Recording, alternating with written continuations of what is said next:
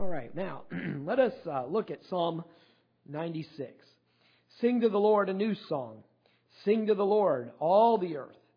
Sing to the Lord, bless his name, proclaim good tidings of his salvation from day to day. Tell of his glory among the nations, his wonderful deeds among all the peoples. For great is the Lord and greatly to be praised. He is to be feared above all gods, for all the gods of the peoples are idols. But the Lord made the heavens. Splendor and majesty are before him. Strength and beauty are in his sanctuary. Ascribe to the Lord, O families of the peoples. Ascribe to the Lord glory and strength. Ascribe to the Lord the glory of his name. Bring an offering and come into his courts. Worship the Lord in holy attire. Tremble before him, all the earth. Say among the nations, the Lord reigns. Indeed, the world is firmly established. It will not be moved. He will judge the peoples with equity. Let the, excuse me, let the heavens be glad. Let the earth rejoice. Let the sea roar and all it contains. Let the field exult and all that is in it. Then all the trees of the forest will sing for joy before the Lord, for he is coming. For he is coming to judge the earth.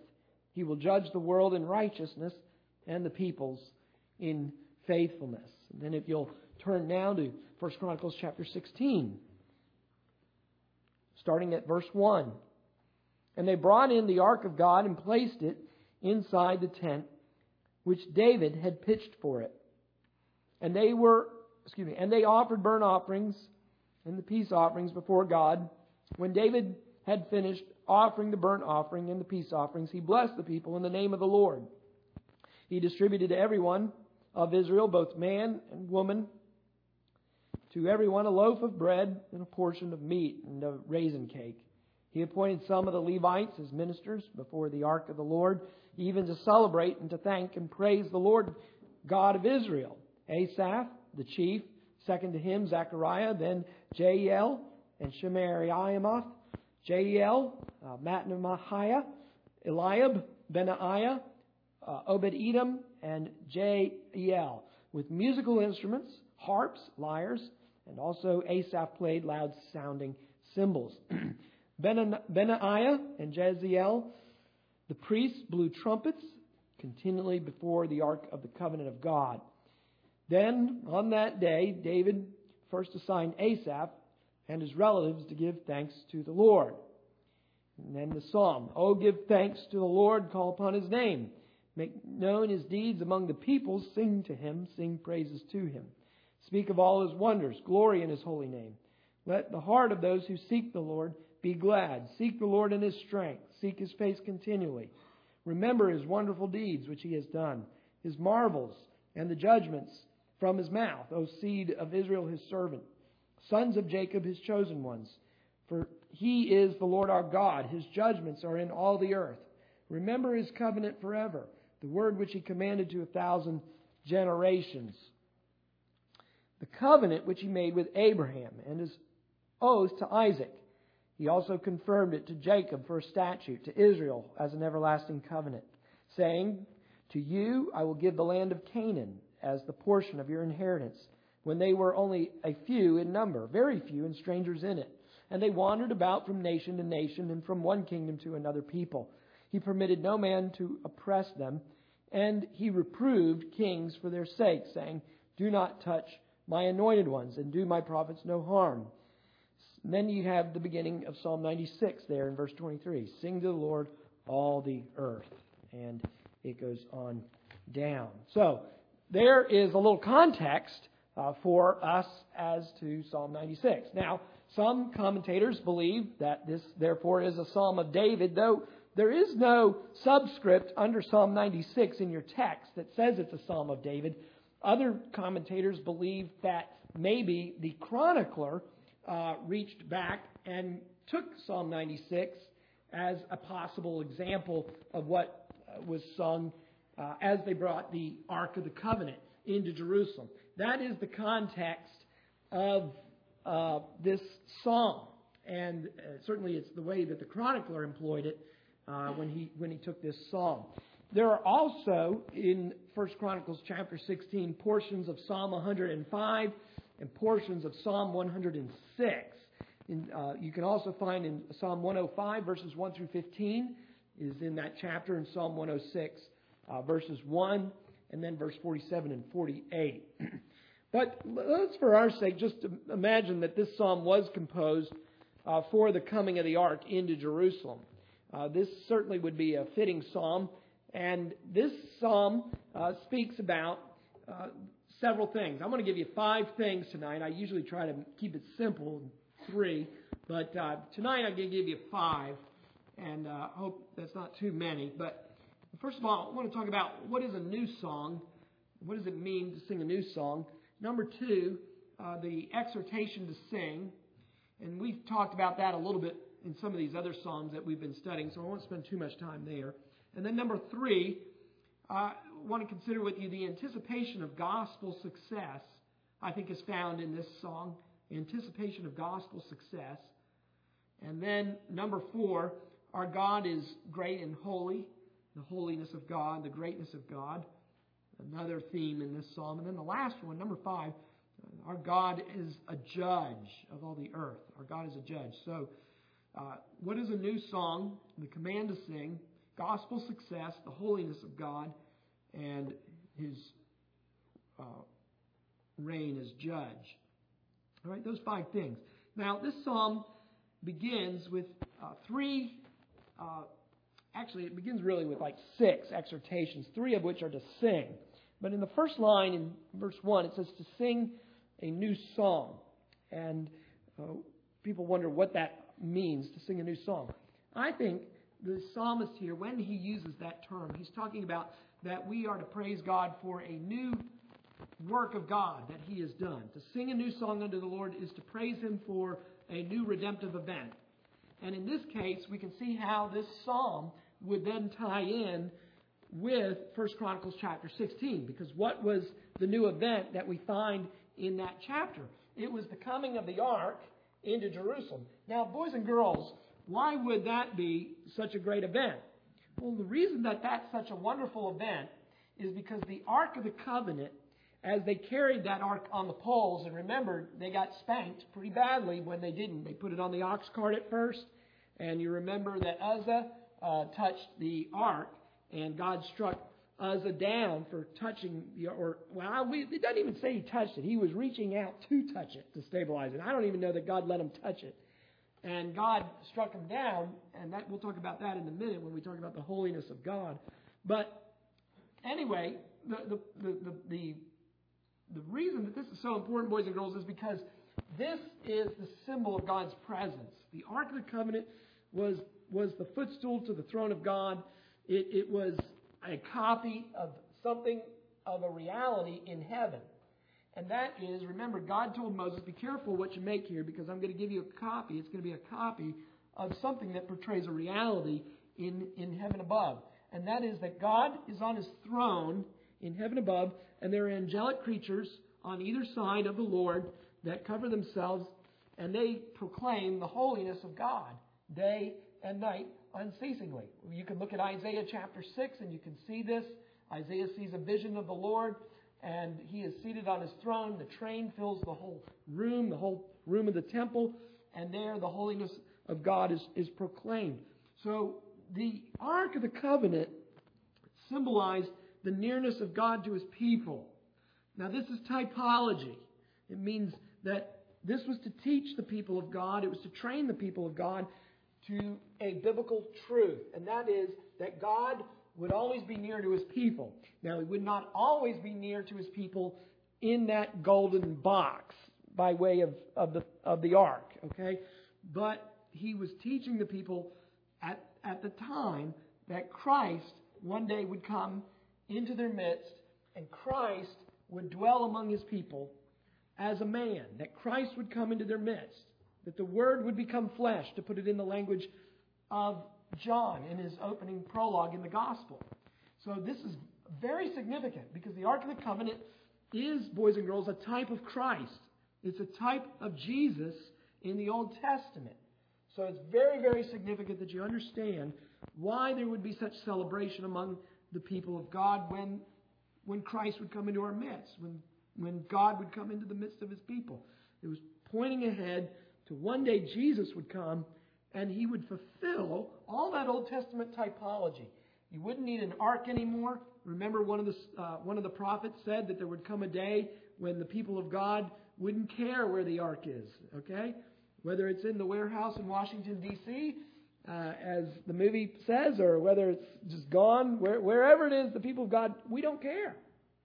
Uh, you know, sometimes theologians like to, you know, ask the question, you know, would it, could you touch the ark today if it was, you know, if it was found?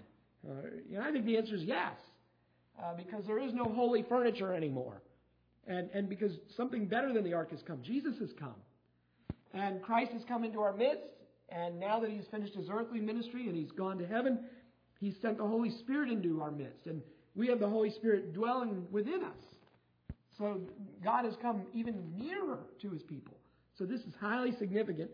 Anyway, going back to the context in 1 Chronicles 16, what we find here is David and the people of God celebrating before the Lord with all their might that God was coming into the city of David. God was coming into Jerusalem. And they were worshiping God. And they were praising God.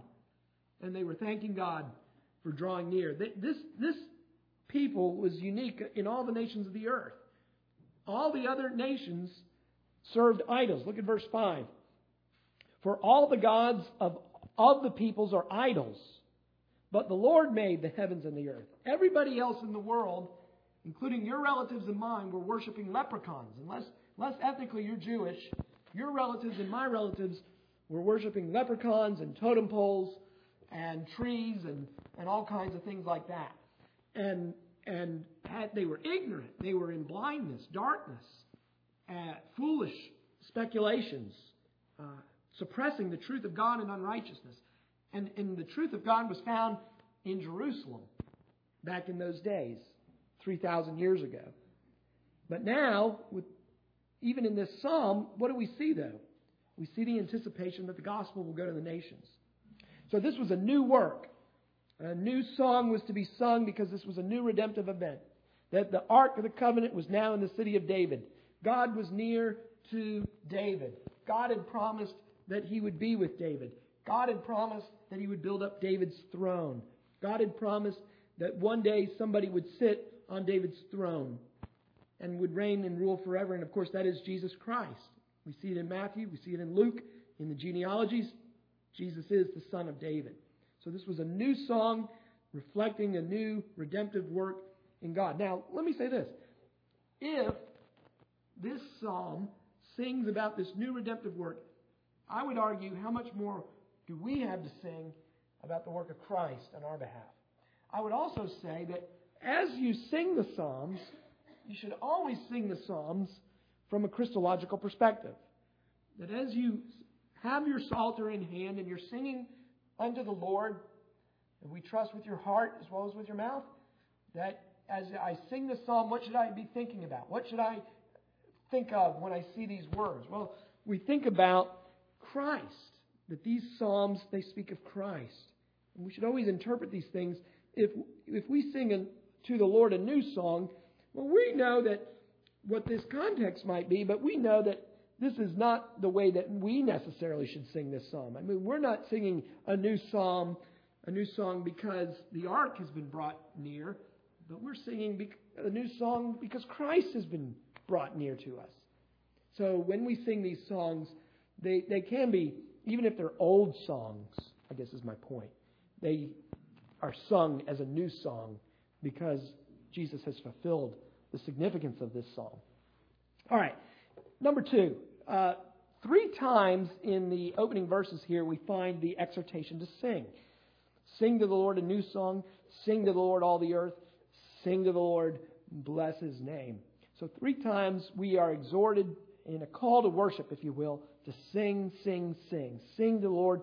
I don't want to spend a whole lot of time on this because we've talked about this before, but I do want to just mention by way of encouragement to you that I want you to sing. I hope you're singing to the Lord, even if it is but a joyful noise.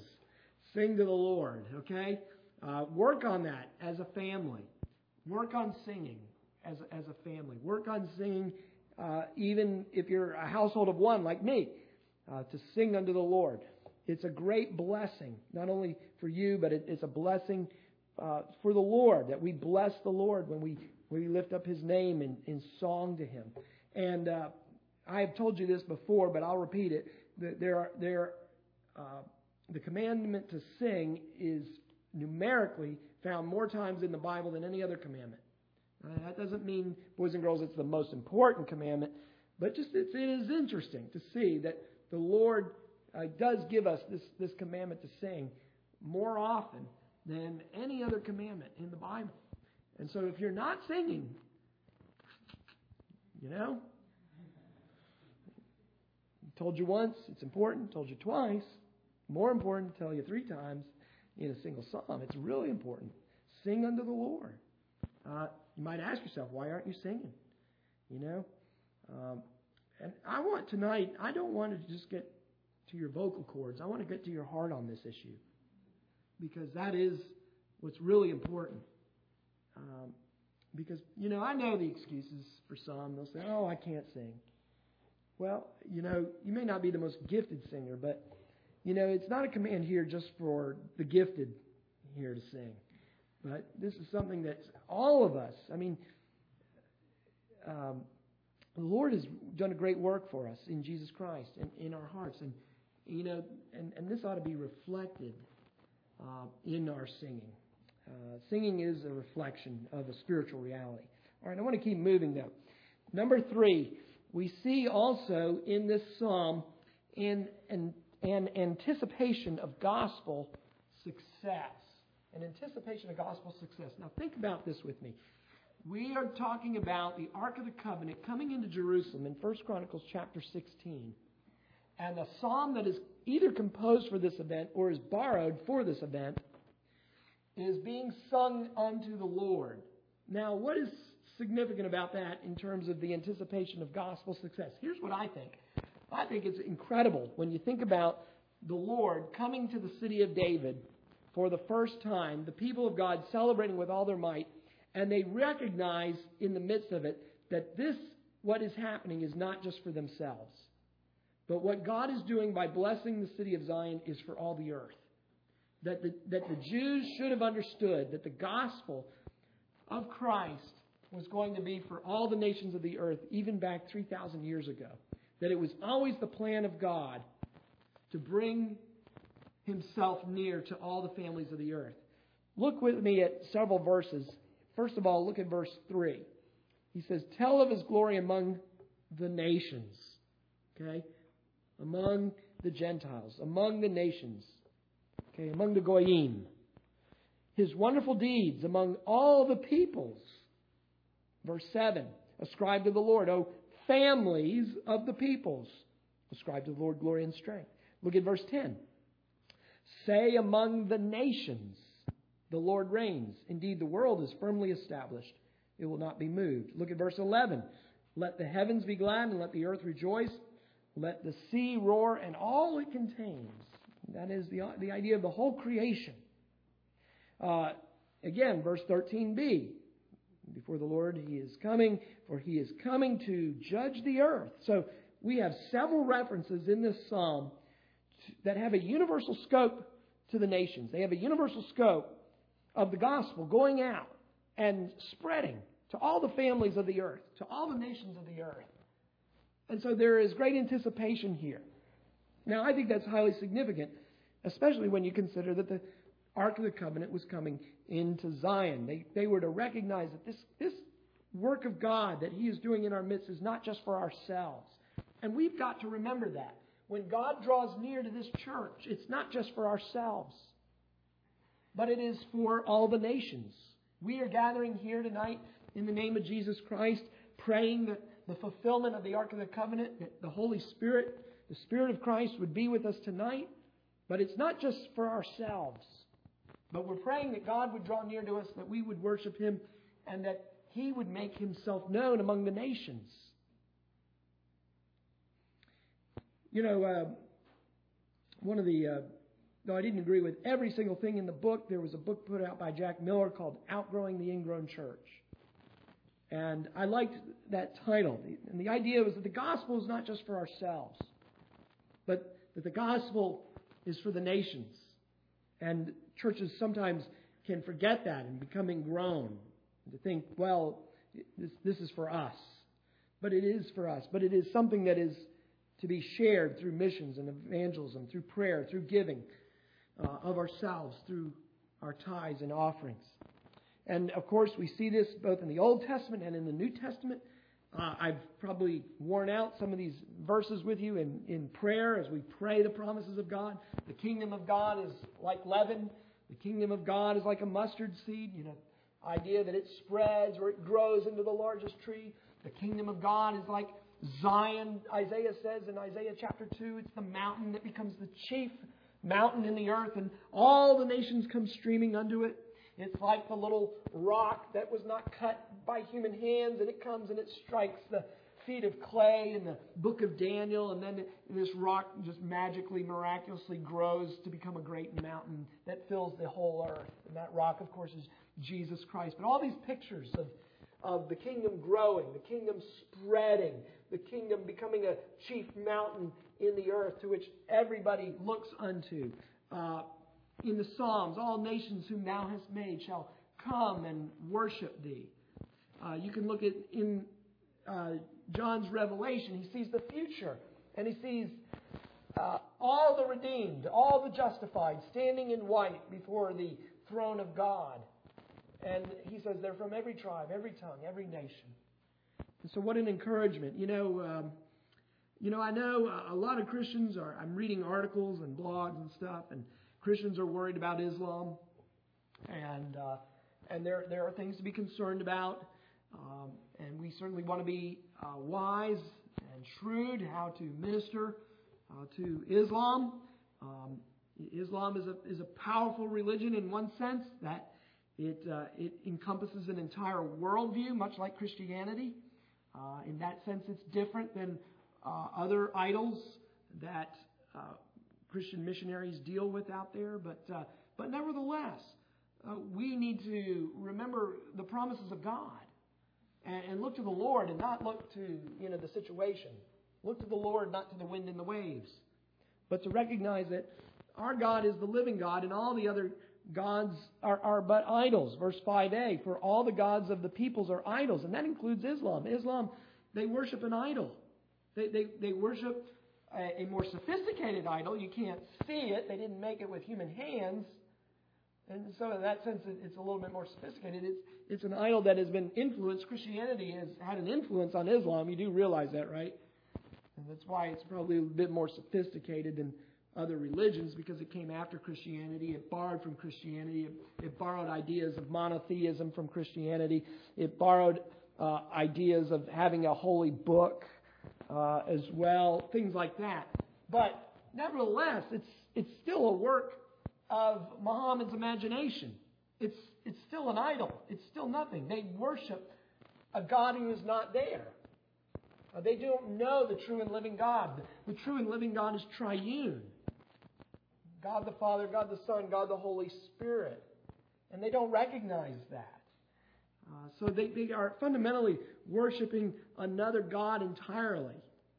And, and I think we need to look at the anticipation of gospel success in this psalm or in the prophets or in the kingdom parables of Jesus or in the apocalypse of, of Revelation by John and, and say, you know, there's a lot of reason for encouragement, you know, for Christians. There's a lot of reason to, to pray with faith, to pray optimistically that the gospel is going to have success in the Middle East. The gospel is going to have success in Yemen, in you know Libya, in wherever Morocco, all the way to Indonesia. That throughout the what we would call the Islamic nations, you know, the gospel is going to leaven there, and and Jesus Christ is going to spread His name, His fame in those nations. And I I, I want you to think about that as you pray. To, you know, I know it, it may seem today fanciful for us to pray that Jesus would raise up the church in, in Mecca and Medina, in Saudi Arabia. But it, it really is not fanciful if you if you take the Bible seriously. That the Bible says, "I will build my church, and the, and the gates of hell will not overcome it." And, and, and that we take that. Now, it, it does seem incredible uh, from our perspective that we could think that there would be a, a, a large, significant presence of, of Christians one day in Saudi Arabia, uh, particularly given what how that nation stands against Christianity. Uh, he even uses the full force of the law and government to oppose it, uh, to oppose um, proselytization. I mean, but nevertheless, this is where we let God be true and all men liars. Let, let, let God worry about how He's going to do it, but He's going to do it. And we should pray for it, we should work for it, we should give for it, because it is going to happen. It is going to happen. There are going to be people from Saudi Arabia there, and they're going to be uh, a, they're going to be people without number. Remember that part of the promise of Revelation seven. That I saw a great multitude without number. There are going to be a lot of people from formerly Muslim countries standing before the throne. There are going to be a lot of ex-Muslims or descendants of people who are Muslims today that, that are going to be justified in the righteousness of Jesus Christ before that great white throne. So I want you to have that anticipation of gospel success if you don't have it. Whether you're amill or post mill, I don't care. But either way, I want you to have that that anticipation of gospel success. If you're something other than R post mill, you're outside the standards. But uh, in my opinion, all right. Uh, number four, our God is a great and holy God. Our God is a great and holy God is another theme that we see here: the greatness of God. Now, the anticipation we can have of gospel success comes from the very nature and being of God Himself. Uh, I'm astounded when you think about the creation and just the billions of stars in the galaxies. I don't know if y'all ever spend any time uh, reading about this, but uh, when you read about it, it's very difficult for me. I, am not a very imaginative person by nature, and so I, I, I personally have difficulty understanding how this all works and where it is. And like, you know, if here's the Earth, are there things below and things above? I don't know. But apparently, you know, they're, they, what they, the scientists tell you is they're just, you know, galaxies and galaxies and galaxies out there, and, and, and each of these things, there's billions of stars in all of them.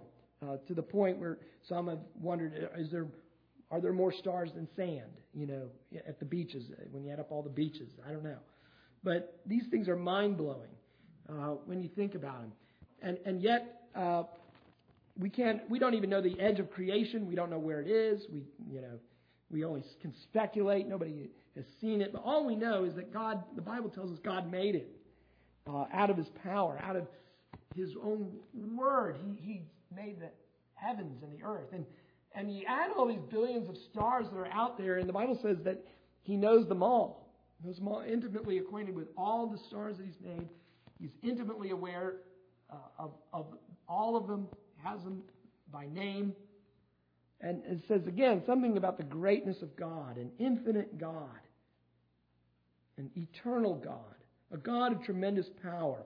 Now, in verse 4, this God is to be feared, for great is the Lord and greatly to be praised. He is to be feared above all gods, He's to be reverenced, He's to be worshiped. Verse 5 tells us that He is the Creator. Uh, for all the gods of the peoples are idols, but the Lord made the heavens. So there we see that uh, this did not happen by chance. Uh, the world in which we live in is not a world of random chance. Uh, chance is nothing, but uh, they, everything came into being from God. And then number, verse 6, we see in verse 7 and verse 9 his attributes. Several attributes are mentioned. His splendor is mentioned uh, his majesty, his strength, his beauty. You ever think about the beauty of the Lord? We're going to talk a little bit about that coming up in either a Wednesday night or a Sunday night here pretty soon. I'm going to hopefully speak to you on Samuel Rutherford and his letters and how Rutherford draws from the Song of Solomon so much uh, to capture the beauty of the Lord. Uh, the glory, verse 7, ascribed to the Lord, O families of the peoples, ascribed to the Lord glory and strength. And then verse 9 worship the Lord in holy attire, tremble before him, all the earth. Uh, God is uh, infinitely holy. And I got one more. Number five. In verses 10 through 13, our God is the judge of all the earth. He's the judge. Say among the nations, the Lord reigns. Indeed, the world is firmly established, it will not be moved. And then see there in 10c, He will judge the peoples with equity. So this God who's created, this God who is glorious, and who's holy, who's righteous, who's altogether good, who's omniscient, He is also the judge. He'll bring every thought uh, before Him, and He will render a perfectly equitable judgment for every person who's ever lived. Now, if you want to stand in the day of judgment, there is only one way that you and I can stand, and that is by faith in Jesus Christ. Uh, because God is omniscient, He knows every single sin. A God who knows the billions of stars out there, boys and girls, knows every intimate detail of your life. Every sin, spoken, thought, done, left undone, he is aware. And because we saw in verse 9, he is holy, he is righteous, he is good, he cannot allow sin to go unmet with his justice. And so he sends Jesus into the world in fulfillment of the Ark of the Covenant. And Jesus comes near to us and lives among us and dies for us so that all those sins that God knows all so well can be placed on Jesus' shoulders as he's hanging on that cross. And he takes all those past, present, future sins of ours and he lays them on Jesus. And Jesus wears them. And Jesus owns them like they were his personal sins. And he says, I'll take them. I'll wear them. I'll take the punishment for those sins. I'll suffer the consequence of your sins. And because he does that, we have forgiveness. Those sins are now pardoned. God is still just because he's dealt with the sin, but he is also the justifier. He takes sinners and he declares you to be righteous because Jesus not only takes your sins and wears them, but he gives you his righteousness. And so, how do I stand? We, we stand in Christ. That's the only way to stand, congregation. If you're visiting here tonight, that's the only way you can stand before a perfectly righteous and holy God is through faith in Jesus Christ. We saw that in Luke 15 tonight, didn't we, as we read? It, it wasn't, we often think that one of the brothers, you know, was, was the great sinner and, and the other one wasn't. But the, the problem is, is that this story is about two brothers, and both brothers have a wrong view of, of their relationship with God the Father. Both of them, if you look at both of their answers, they both thought that they had a reason to be standing there on the basis of works. One says, Make me as a hired servant. He comes back. Make me as like one of the slaves. And the other one had a slave mentality as well. He said, I've been slaving for you. I've been working for you all these years, and I've never gotten a party thrown on my behalf. You see, both of them had a misunderstanding of the gospel. And so, if anybody here tonight, maybe you're under that same kind of thinking. You think, you know, I'm standing before God on the basis I've been I've been faithful. I've been coming to church, doing the Sunday school thing. I'm here on Wednesday nights, whatever it might be. Lord, I, I've I've been doing all the things I'm supposed to do. Listen, that's not the way you want to look at how you stand before God. You want to stand before God saying, Lord, I'm not worthy, true, to be your son. The prodigal got that much right. But he didn't recognize the other part, and that is the grace. But Lord, you are gracious and you forgive sin. And if you you said, Lord, if I'll but only confess my sin, you're faithful, you're righteous to forgive me uh, of my sins. And so, Lord, I come asking for forgiveness. I come asking for your mercy. I come asking that you would impute to me the righteousness of Jesus Christ. I trust you, Lord Jesus. I believe on you. and I ask that you would receive me here. So that is when God judges the earth, uh, He's going to separate uh, before the Lord, for He is coming, for He is coming to judge the earth. And, and God is going to come one day and judge the earth. Now, I don't think it's going to be next Saturday, as uh, some are, are saying, okay, in case you know you've heard. Some people are predicting the end of the world next Saturday. Uh, it could be. Now, I think personally the gospel has further to go in the world uh, before Jesus returns, but nevertheless, he is coming. They are right about that much. He is coming. I just don't think any of us knows. I mean, if the Son of Man himself doesn't know, I mean, what makes anybody else think they could know? All right? But anyway, he is coming to judge, and when he judges, it'll be a separation the righteous and the wicked. And though we're all wicked by nature, we're righteous only because of the righteousness of Jesus Christ. And that's how we're going to be judged in that final day. He will look at you and he'll see Christ. He'll see Christ's righteousness. And therefore, there's no condemnation. He looks at you and all your sins are already forgiven. He looks at your record and it's clean because Jesus has already paid for your sins. And he sees the things that you have done in Christ, for Christ. And he rewards you, he compensates you, and blesses you far beyond what those works may have merited you. All right, let's, let's close together.